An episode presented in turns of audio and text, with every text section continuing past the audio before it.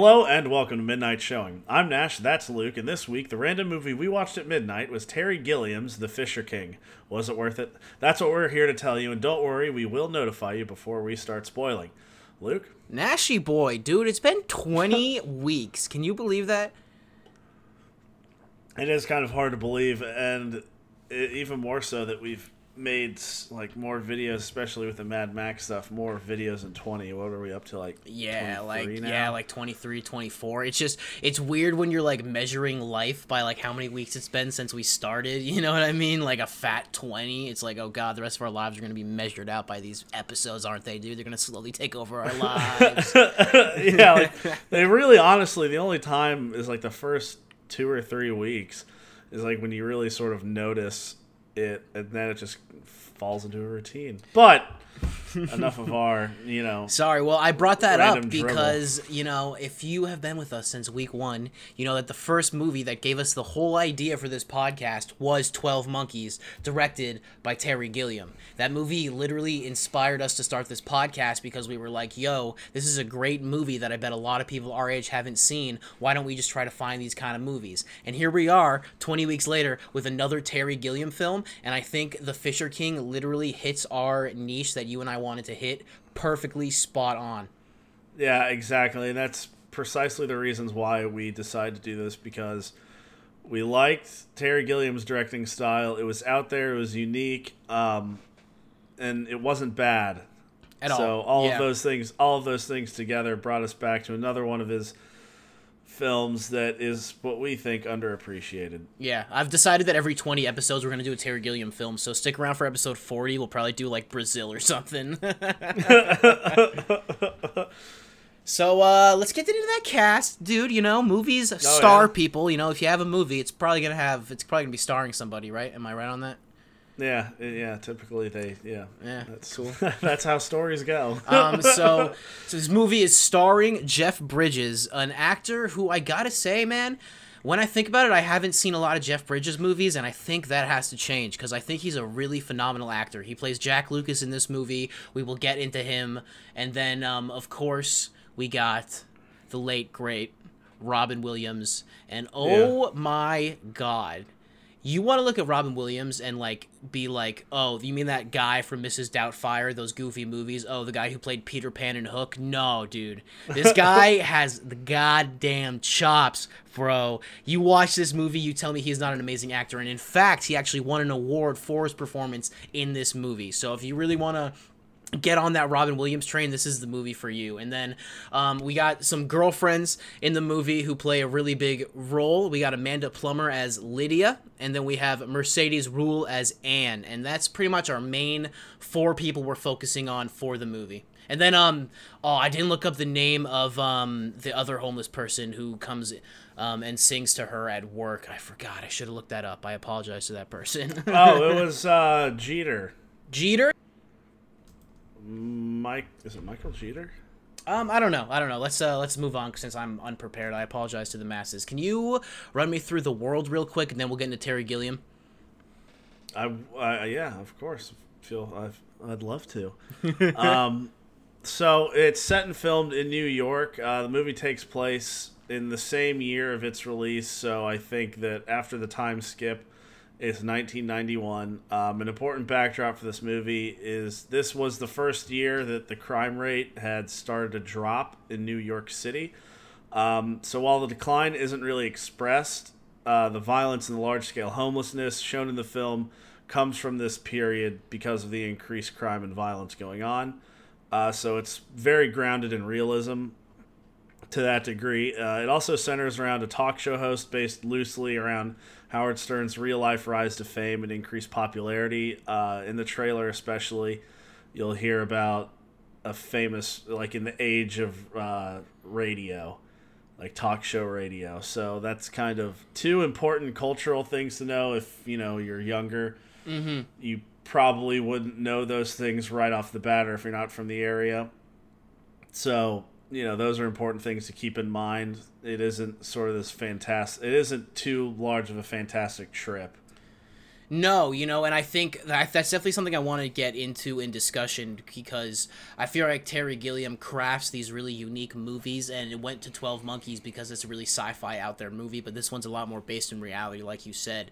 And when it comes to being related to Howard Stern, I felt as though it was kind of just the early '90s when he was definitely um, rising up in his career, and Jeff Bridges kind of just has the persona of uh, radio personality who kind of just wants to say what they want to say and doesn't like really think about the aftermath of what he says and real quick Yeah. real quick in the movie that is um, lent on so i felt like it wasn't directly related to any specific person but it was kind of embodying the idea of being a person who just talks into a microphone and thinks they're always right no, exactly. It isn't entirely based. It isn't like a Howard Stern replica.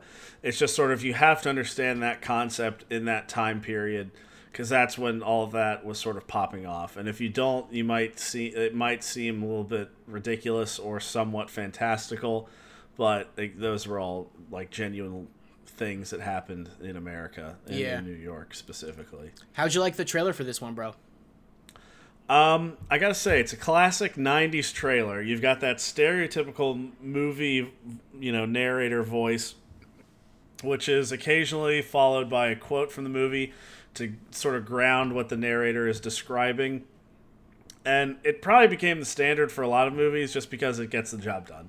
yeah Uh, it, it sets the basic plot and purpose of the movie, can be understand very easily, uh, it, and it doesn't reveal too much about all the interesting things that are to come.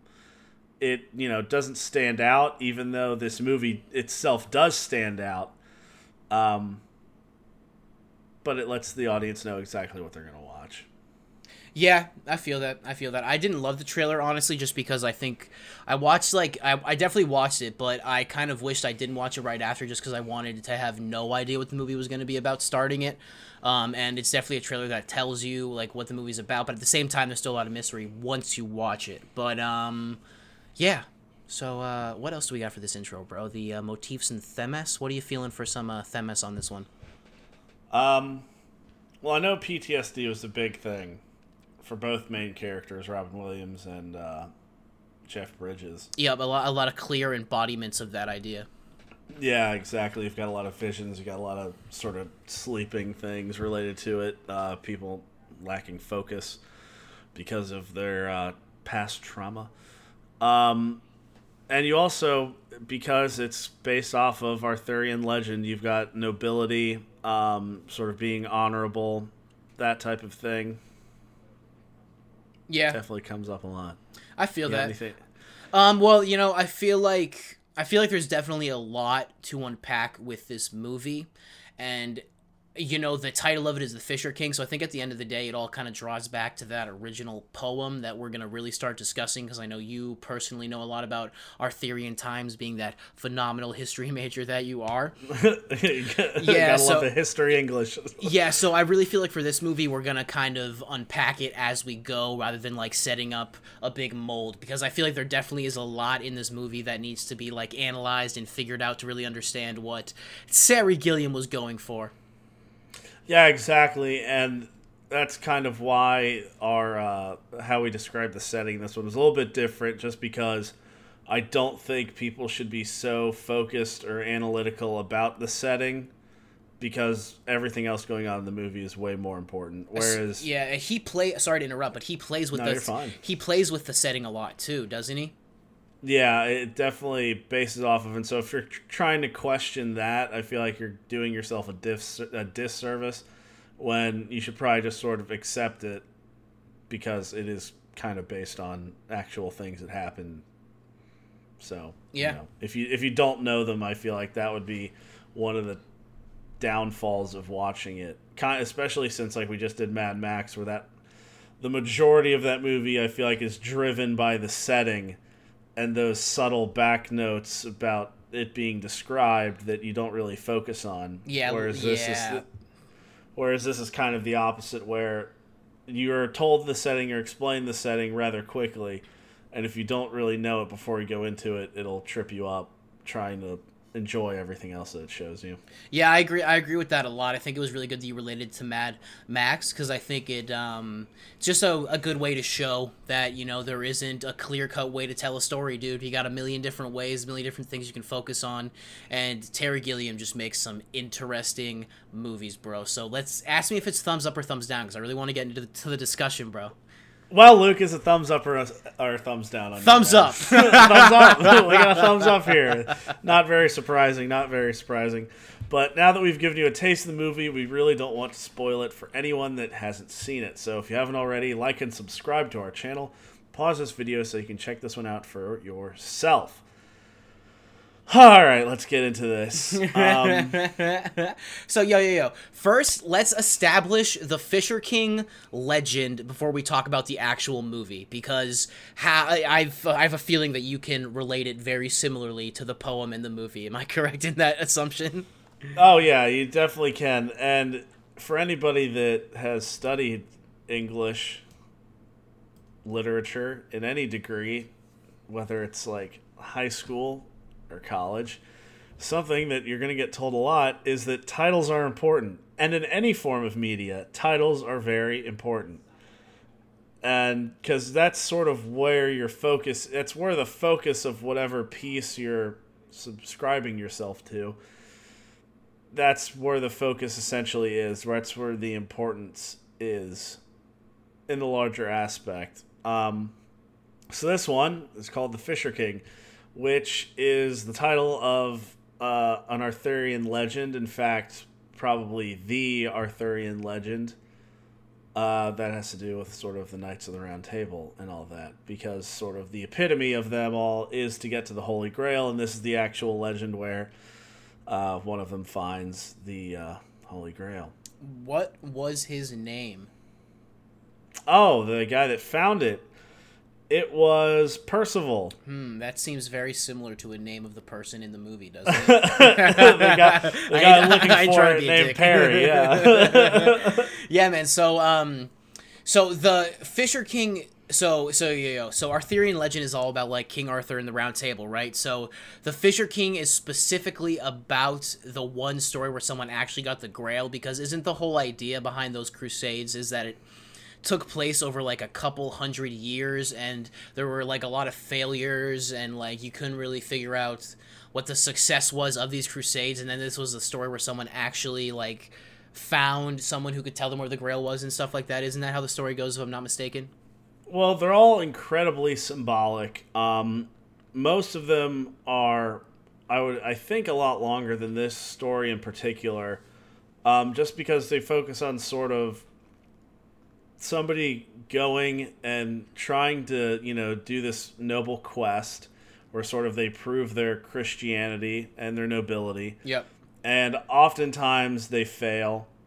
Um, and it becomes very defining of them as characters, as people, as knights of the Round Table, yeah, okay. and as a group of a whole. One of the best examples, I think, is Sir Gawain and the Green Knight, where he initially fails in his quest, but he learns from his mistakes um, because it was all actually just a test of, of sort of his character and his uh, green, the knight's sort of green appearance is something that embodies the Knights of the Round Table as they take uh, that green and wear green from there on out as sort of a remembrance of that trial that they had to go as that he had to go through. Um, uh, uh, okay, okay, okay, that makes sense. So, um, yo, so yo, let's talk about Terry Gilliam for a second. If you remember from our Twelve Monkeys movie, we thought it was funny that he did a lot of the Monty Python movies. So, Knights of the Round Table, we fight whenever yeah. we're able. Like, I'm pretty sure that's all like Terry Gilliam stuff, right? So, um, I personally just like I could be wrong in this, but I feel like Arthurian legends that time period isn't a thing that's done a lot in film. Kind of like you know, remember for Revolution, we were like, we feel like we aren't that many American Revolution movies. I feel like this type of mythology and history isn't shown a ton in film. And what I really liked about The Fisher King was that it took place in New York City in the '90s. So like, it wasn't a movie about King Arthur's table or like a literal interpretation of the story of Percival. It's Terry Gilliam's take on The Fisher King in modern times. And do you feel like because he has that experience with Monty Python, it could have played into why this movie is so unique in telling an ancient story like that. Yeah, I, I definitely think it plays into it because it sort of admits that he has a respect for it if he keeps coming back to it when he is the type of director that you know would shut down a movie if he didn't have his way on being able to direct it. Yeah, okay. So, you know, for him to come back to that kind of familiar topic uh, multiple times really speaks to he enjoys it and I think it's revealed through this movie just because it's hard to do that kind of reboot. Like you have to really want to. I cannot imagine somebody who didn't like or didn't enjoy that sort of very old literature trying to redo it for modern times I can't enjoy. I can't imagine a director doing that. Right, because like it it's would... a very specific time period to focus on too, right? Like, like yeah, you like it's um. Uh, what what do I mean? Like like there's a, obviously there's a ton of different history in the world. Like I feel like you have to really be into that specific time period to really want to like dive into it and tell stories from that time. Just because there's so much stuff to focus on. That's why I feel like it might be something that's overlooked by a lot of storytellers and stuff. You know. Oh, exactly. It's and especially because there isn't really one set of agreed upon what is and what isn't in that area of literature. Yeah, okay. So there are multiple versions of the story. If you look up the Fisher King right now, what you're going to find is a ton of different stories where they're not even called the Fisher King. Uh, sometimes the Fisher King isn't the actual main king. Sometimes it's his son. Sometimes there's only the king. And sometimes the injury that he has is different. Sometimes the son isn't injured. Sometimes they're both injured. So there are a ton of different versions. And trying to sort of pick out which one you want to use, how much you want this your story to be literally based off of that I it would just be so difficult. It's not an easy type of thing to do. Kind of like if somebody like why you don't see a lot of Shakespeare remakes as you would imagine for the countless amount of plays, well not countless. But yeah, no. No, I We know how many yeah. plays uh, for the large amount of plays that he wrote. It's just because if you're doing that on or for like film, uh, you know, those plays can sometimes run 4 hours so you really have to sort of focus on okay, what do I want to show? What version do I want to use? All that stuff is so difficult, and I understand why people don't want to take that task up, especially if it's not going to be that rewarding in the end but this movie is definitely rewarding and when you um if you look up like videos on it on youtube there's a lot of um content of like Jeff Bridges talking about the movie, and he says it was one of his favorite experiences filming in his entire career, working with like Robin Williams and stuff. And Robin Williams, of course, won the award, so it's pretty clear that Terry Gilliam was really into the world he wanted to make, knew the history, knew the world, and it, honestly, it just feels like everything came together. So let's talk about the actual movie. Uh, we're like 20 minutes in, we barely talked about the actual movie, bro. So. Um, you know, I really like the first scene not only because it establishes Jack Lucas really well, but just the camera movements of how you're looking down upon him in like the room with the radio. You got all the technicians on like the other side, and he's just really exemplifying the kind of person he is first when he's talking to the woman who says her husband always finishes her sentences and then he starts finishing her sentences and then yeah in in yeah hilarious. in the second part he's talking to the to the um, celebrity who had the affair in the limo and he's like like um come on we, we don't want to hear about anything besides the sleazy love affair and so, yeah. how do you think that kind of relates to creating a character that could be the type of Fisher King? Because do you feel like like the Fisher King is a story about nobility and doing things for other people to like get your own things, but at the beginning of the story, Jack really isn't that person yet. How do you feel about that? I think it's done incredibly well with the shots that they use. Um, because something that I noticed is in in that those that opening scene, the main focus of those shots is really on his mouth and the microphone. Yeah. Mm-hmm. There are some shots of sort of him with like taking up most of the frame. You know, he's the center of attention. Yep. But for the large part of it, like you said, it focuses on the whole studio that he's in, uh, the recording booth. It focuses and it focuses on his mouth and the microphone. It doesn't so much focus on him in the shot like the rest of the movie does. Yeah. So for me, just sort of symbolically, you get that that is sort of a different persona than the person following that. He is a different person in the booth than he is outside of it. Okay, I feel that. I feel that a little bit. Um, and then, well, then, then we we get the moments in in his apartment, right, and where he's like dancing on top of the world, practicing his lines. You can tell that he's going places in his career, like he's kind of just at the start. And then, what I really liked was in those first five minutes, you know, snap of the fingers, and the conflict has already happened. The thing that is going to drive the rest of the movie has already happened. Is that his words, of course, caused the person to commit this horrifying act, and so I thought it was interesting just that we didn't get too much time of Jeff Bridges right on top of the world.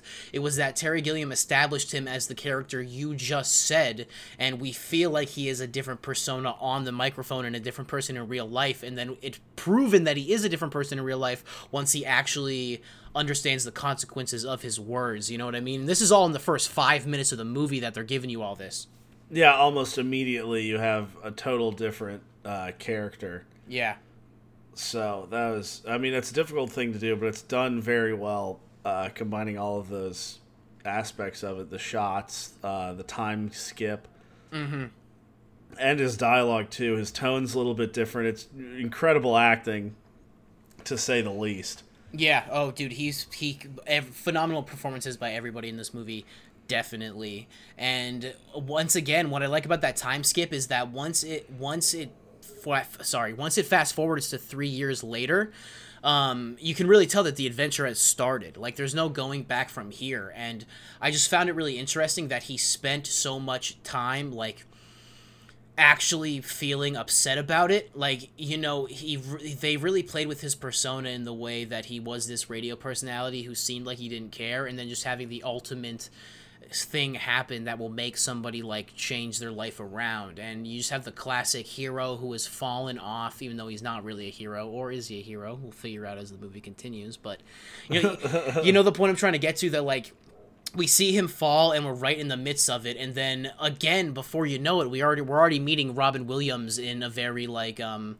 would you say it's a biblical way that robin williams comes onto the screen? I don't know if biblical is the right word but it's very kind of like grand. You know what i mean it's it's definitely a grand a grandiose uh, setting for when he enters the movie. Um, biblical, I, I would agree with that. One of the people um, is carrying like a like a oh spear, I forgot about that. Iron I forgot about that. Cross, yeah. yeah. Mm-hmm. And so that's kind of dramatic. But to go back to what you said earlier about him suffering um, on his own, that point is reinforced uh, close to uh, you know at the back half of the movie when he calls his agent and his agent just says yeah if you want to work you can you just come in i'll set stuff up. So we yeah. sort of get that he really punished himself um by quitting. Like he took it upon himself to quit because he felt bad about it.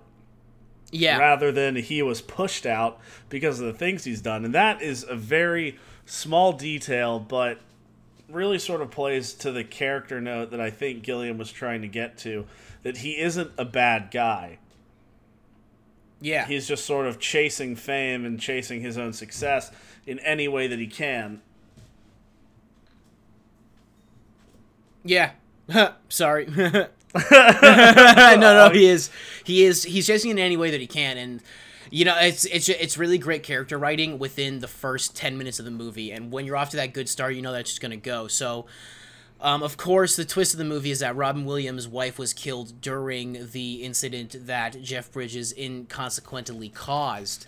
And so that feeling of like indebtment like feeling like he needs to do something for robin williams he just doesn't know what yet i feel like that is a really good marker of what the Fisher King is really supposed to be about. Can you kind of relate that point to the story overall and how Robin Williams' character is broken and insane and suffers from PTSD and all these terrible things, and how Jeff Bridges is like trying so hard to be his person and it's interesting how love is what ends up being the catalyst for Jeff Bridges to overcome his mistakes. Yeah, and it really does a good thing. Like the way this movie sort of very blatantly, multiple times throughout the whole thing, says it's sort of the focus is this Arthurian legend.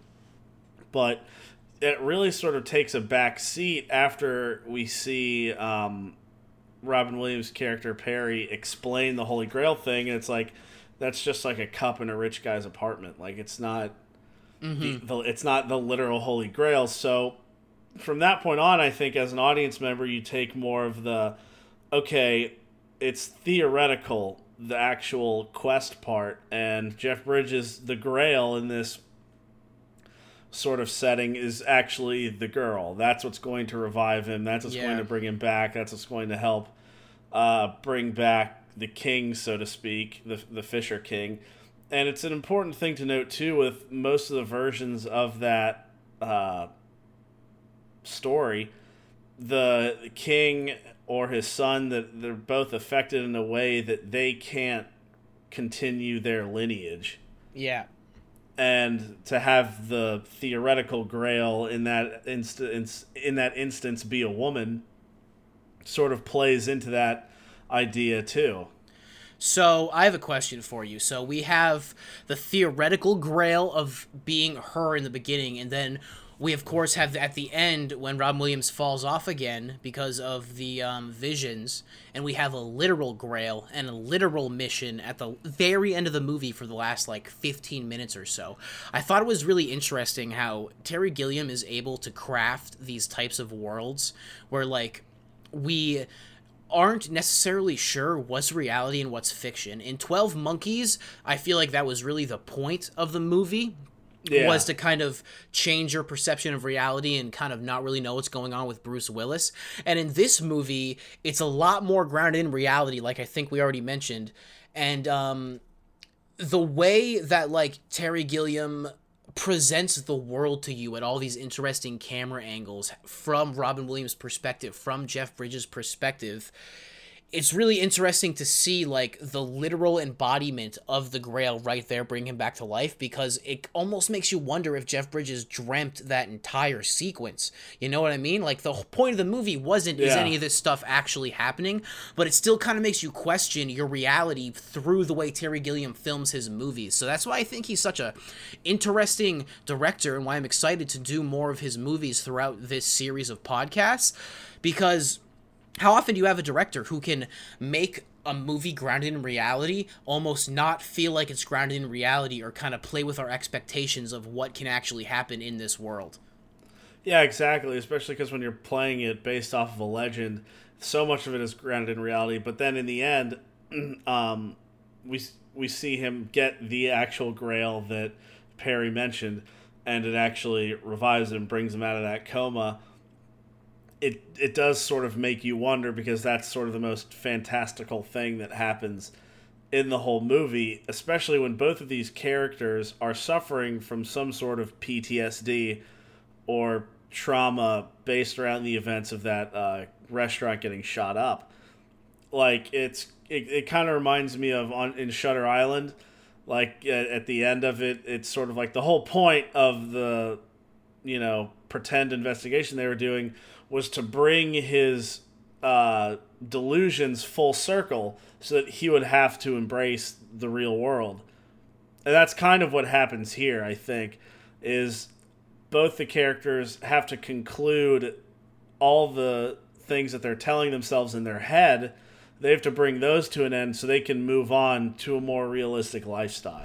Right, and then when Jeff Bridges actually does that for himself, he rejects everything that he had been working towards, like specifically yep. with his relationship with um mm-hmm. I believe her name was Anne in the movie. Um yeah, yeah, yeah, Anne. Like his relationship with her, like a like a total jerk, he just cuts off the relationship once he realizes that he can kind of move on in his life. Instead of taking her with him, he just wants to get out the door and get on with like his actual life. So I feel like that plays into what you just said where like how noble are the actual people in the adventure, you know what I mean?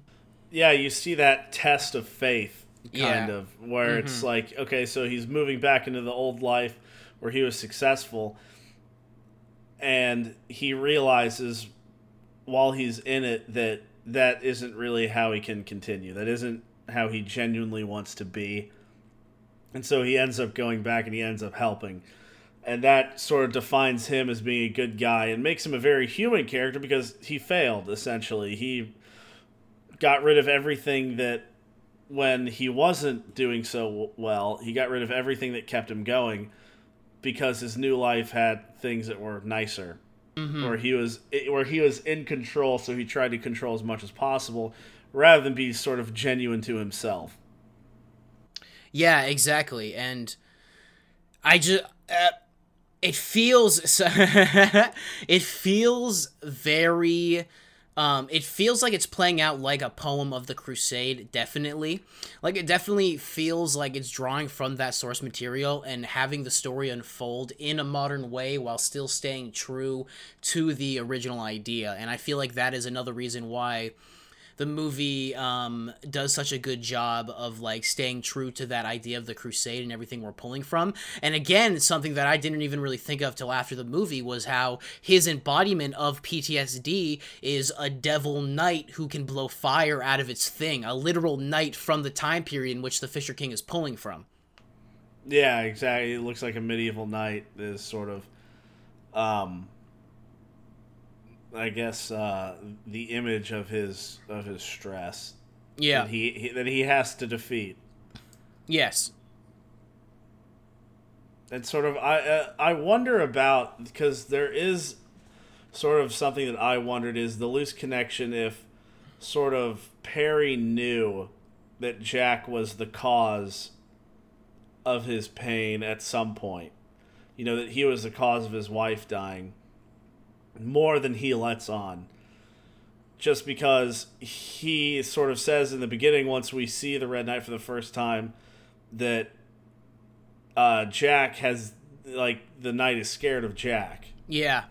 So it's like an admission that, you know, by you, you know, being right and sort of fixing the mor- moral issues that you had earlier, if you can fix those, you're getting rid of the problem that sort of was presented in my life. It really makes Jack feel like he's in control of the entire plot in that way, where like he was the reason why this thing happened, um, not directly, but his words caused this tragedy to happen, and now he has the power to expel those bad thoughts from Robin Williams, bring him back into reality, and make him be the great husband that he knows he can be to um why can't I remember anybody's name? Um to to Lydia, Lydia, of course. Um, so it's really like it's done in that in that way where like we know that Jeff Bridges needs to do this task for Parry to get him to this next level. But at the same time, it's not what am I trying to say? I'm think I'm trying I'm trying to make the point again of how like it feels like a quest, but it feels like it's done in a very modern time period. Oh no, that I think that's yeah, I think that's probably the why this movie is so good is because in the beginning Jack you know, once he sort of dismisses the grail, he wants to bring the issue back to something immediate and real. Yeah. Okay, he wants to get him this girl. You know, that's a lot that's a lot more simple than breaking into a guy's house to steal a cup because he thinks it's you know the it had the blood of Christ in it at some point. Yeah, it's a much more fantastic idea, and it really isn't about either of those things. It's about fixing the mistakes in the past. Yeah, and so can you relate that to, to the Fisher King even further and how that poem really drives how we know if our characters are fixed at the end of the day or not. Like if we know that they actually accomplished their mission, how does that relate to the Fisher King as a poem as a whole? Well, exactly. I think the best thing to do is to take the quote from the movie where it's sort of you know, he couldn't find no none of the knights could find the Holy Grail until uh, Percival sort of just gave him a cup of water to drink and just took the cup that was nearest by. It shows the real importance of it is if you're looking for the Grail, you know, with that sort of cynicism, you're not going to find it. You have to be a more benevolent person. Your character has to be more in line with sort of like a, a you have to have a more Christian idea of why you want it rather than for like your selfish gains. Like he only gave him the cup of drink, cause, that uh, cup of water, because he knew he was thirsty, not because he knew it was going to help him. And so that's kind of that really is the point in the end is he has to be doing the actions for the right reasons rather than trying to sort of fix his own guilt he has to just sort of admit that he's a better person. Exactly. Yeah. Yeah. I think you just outlined it really well. And what I think is also really interesting about this movie is that, like, this isn't necessarily the most interesting idea or plot in the entire world right? But it's done. It, it definitely, it, it, definitely isn't unique. Yeah, like... right. It, it isn't. But Jeff Bridges plays such a good character, and he goes on the journey of talking to all of the the people who are out of his world, specifically the homeless people. Like the conversation he has with the um with the um I don't know if he's a um just the the bigger guy in the subway who who doesn't have the legs, and he tells. It looked, yeah, it looks like a war veteran. Yeah, sort of. he t- he tells him the story of being a moral traffic light and how people will like say, "Well, my life isn't as bad as that guy's life," and so it's interesting to see. Um, Jeff Bridges playing this really good character who, in these situations, is able to look at these people and like relate to his own life, right? And Robin Williams is like the crazy person who kind of just gives the movie that type of flavor. So I really enjoyed Jeff Bridges' character and how the way that he is really able to carry the movie because you're able to see the world through his lens. And he goes through this journey of seeing all these people meeting all these people hearing their stories hearing the lives they've had the things they've had taken away. And then right when he gets his mojo back quote unquote he quits he he tries to go back to the life of being on top of the radio star breaks up with his girlfriend won't talk to the dude in the street like all that stuff. And it's like the fisher king became the fisher king grabbed that holy grail then fell right back down to hell with everybody else who just doesn't care about these people's stories. And so thematically it was great to see Jeff Bridges make that Han Solo moment where he changes his mind and comes back around and shoots Darth Vader out of the sky and um, I don't know. I feel like I kind of just um the point I started that sentence with was not the point I wanted to make at the end of that sentence,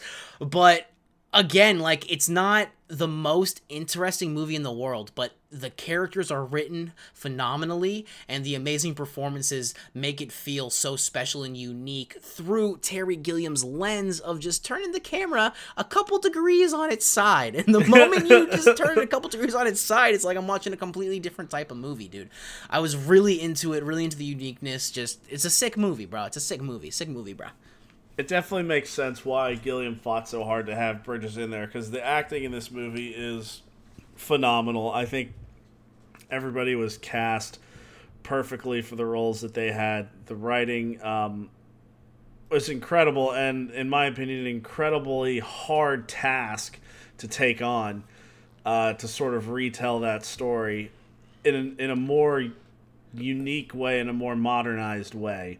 Because it is, you know, it's a very it's an ancient story with tons of different versions, and so where he decided to pick his focus definitely worked. Um, I wanted to ask if you had sort of any negative comments to make about this movie, because like like you just said, it isn't necessarily the most interesting movie, but um, anything else I guess that we could nitpick.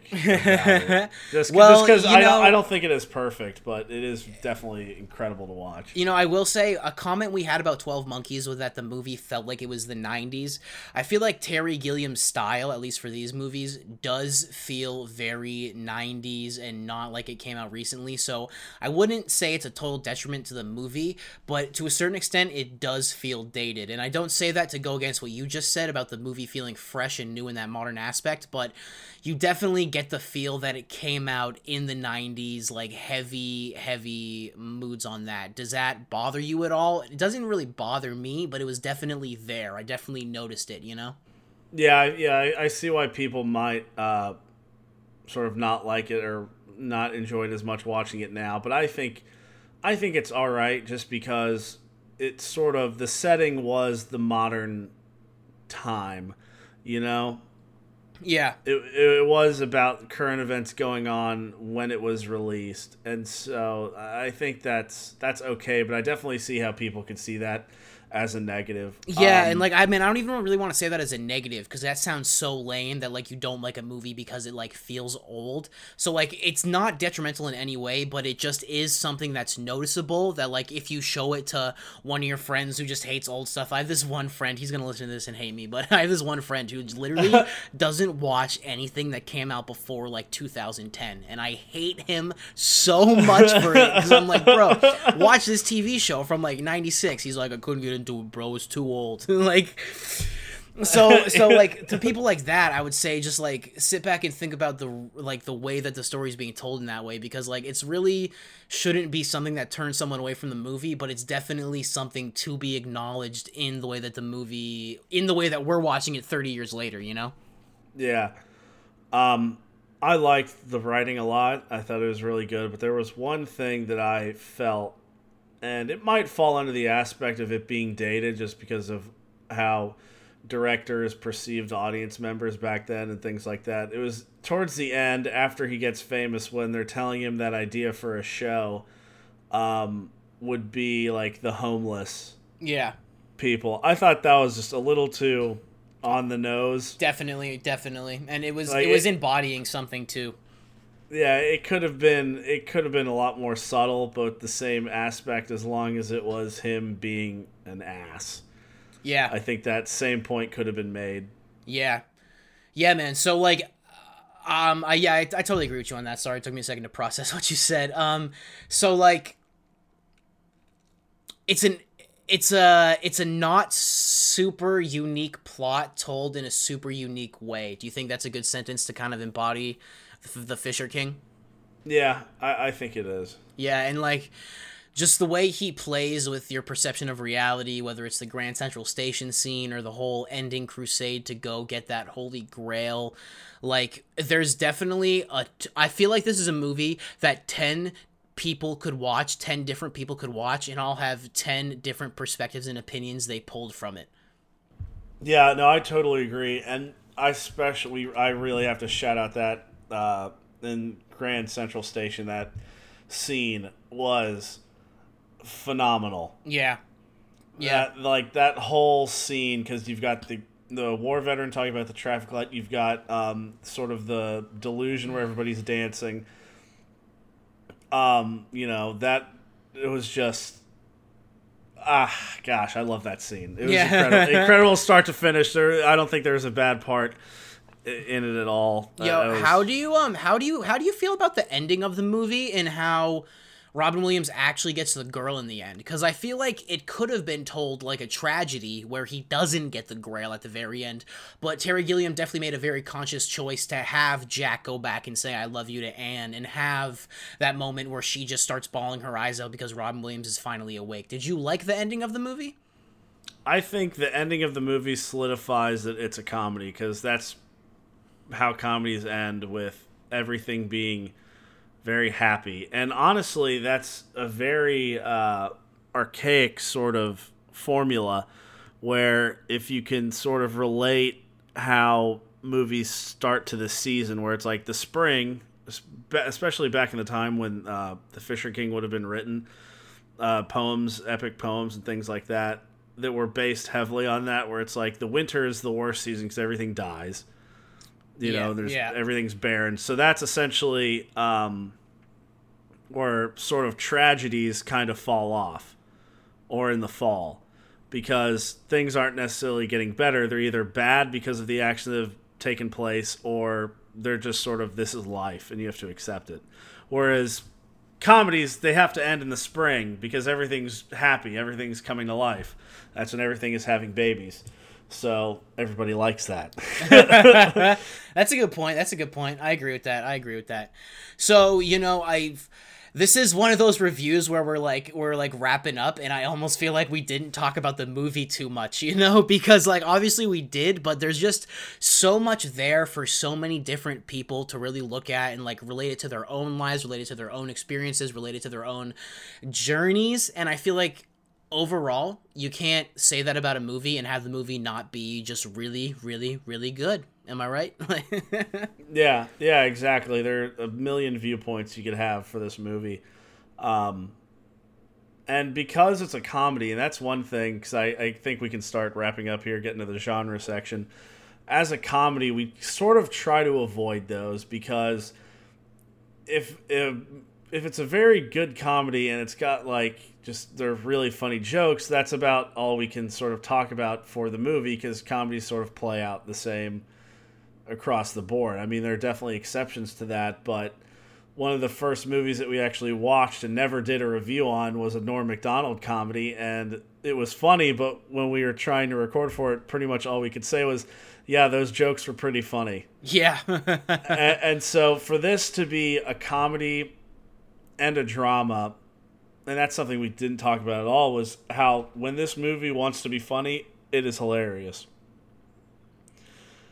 and when it but- yeah, when it wants to not be funny, Robin Williams gets a bunch of blood on his face. Yeah, exactly. Yeah. It's it, it, I think it's mainly a drama, but the funny scenes in it are hilarious. Yeah, yeah, I'd say it's a it's a drama with that little bit of sprinkle, that little bit of sprinkle of salt, you know, That that that com- that comedy salt. that comedy salt, son.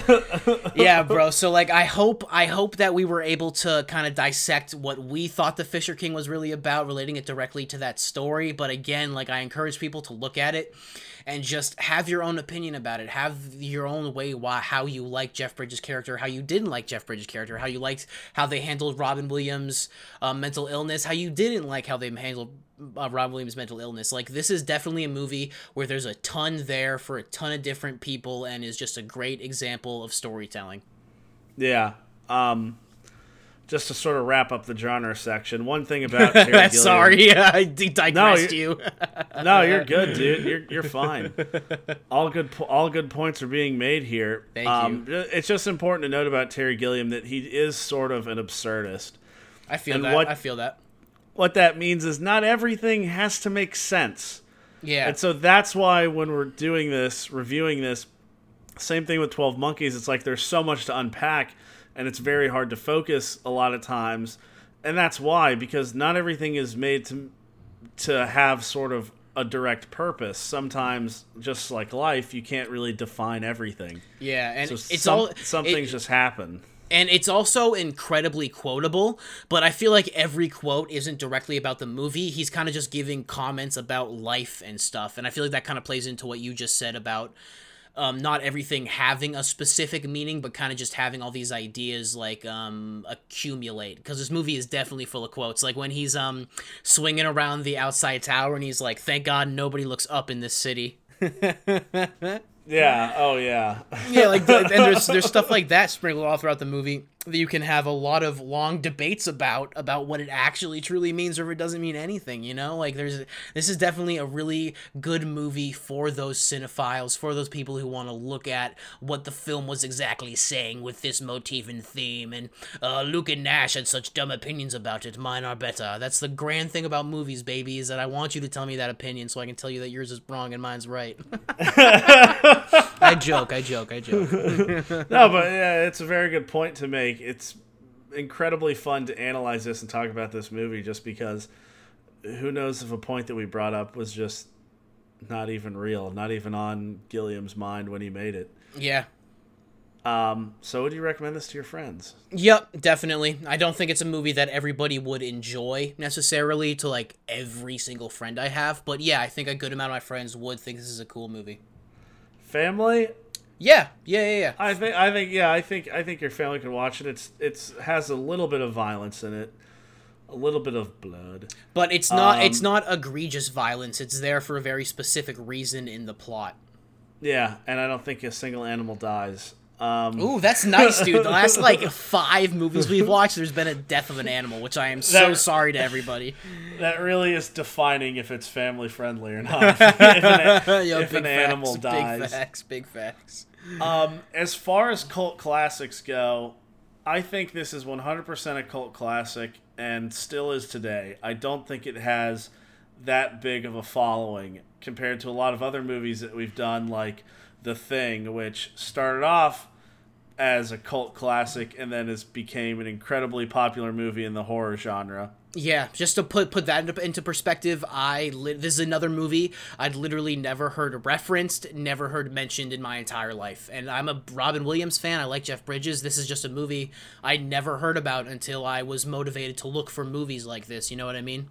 Yeah, yeah, exactly. So definitely watch this because it it deserves some fame, man. All right, so I guess that's it. We did all of them. We hit all of them. That's all of them, baby. That's all Who of did them. our Who did the music? Uh, we got we, we we got a double time on Schwartz this week, dude. Playing us in and playing us out. Thank you, my friend. Oh, Stan Loyal. I love to hear that. So, with all that being said, please be sure to like and subscribe to our channel. Follow us on Instagram to stay in the loop for upcoming episodes and help us determine the movies we watch and future content we can bring to you. Be sure to check us out at ambiguouspodcastsolutions.com and remember your donations keep my blue light on. We didn't talk about what movie we're to do. Oh, next. dude, we keep forgetting. I'm so sorry to the people. Well, yo, we actually just um, added a ton of movies to our list of potential reviews. So, uh, shouts to the people. We got you. Yeah, yeah, maybe. Yeah, what we'll do this week um, for everybody listening, you know, we'll put up a poll or something, or a, have a vote for a movie or two. Uh, so let you, so let you uh, fine viewers decide. yeah, that's, that's usually a good idea, Nash. Um, and you know what? You know what? Uh, all we want to do, we want to hear about the ruined lives of the people we want to be there, buddy. Thank you. You're welcome. and, a, and a couple quarters isn't going to make a difference anyway. Great quotes this week. Thank you. Thank you. All right. See y'all next week. Thank you.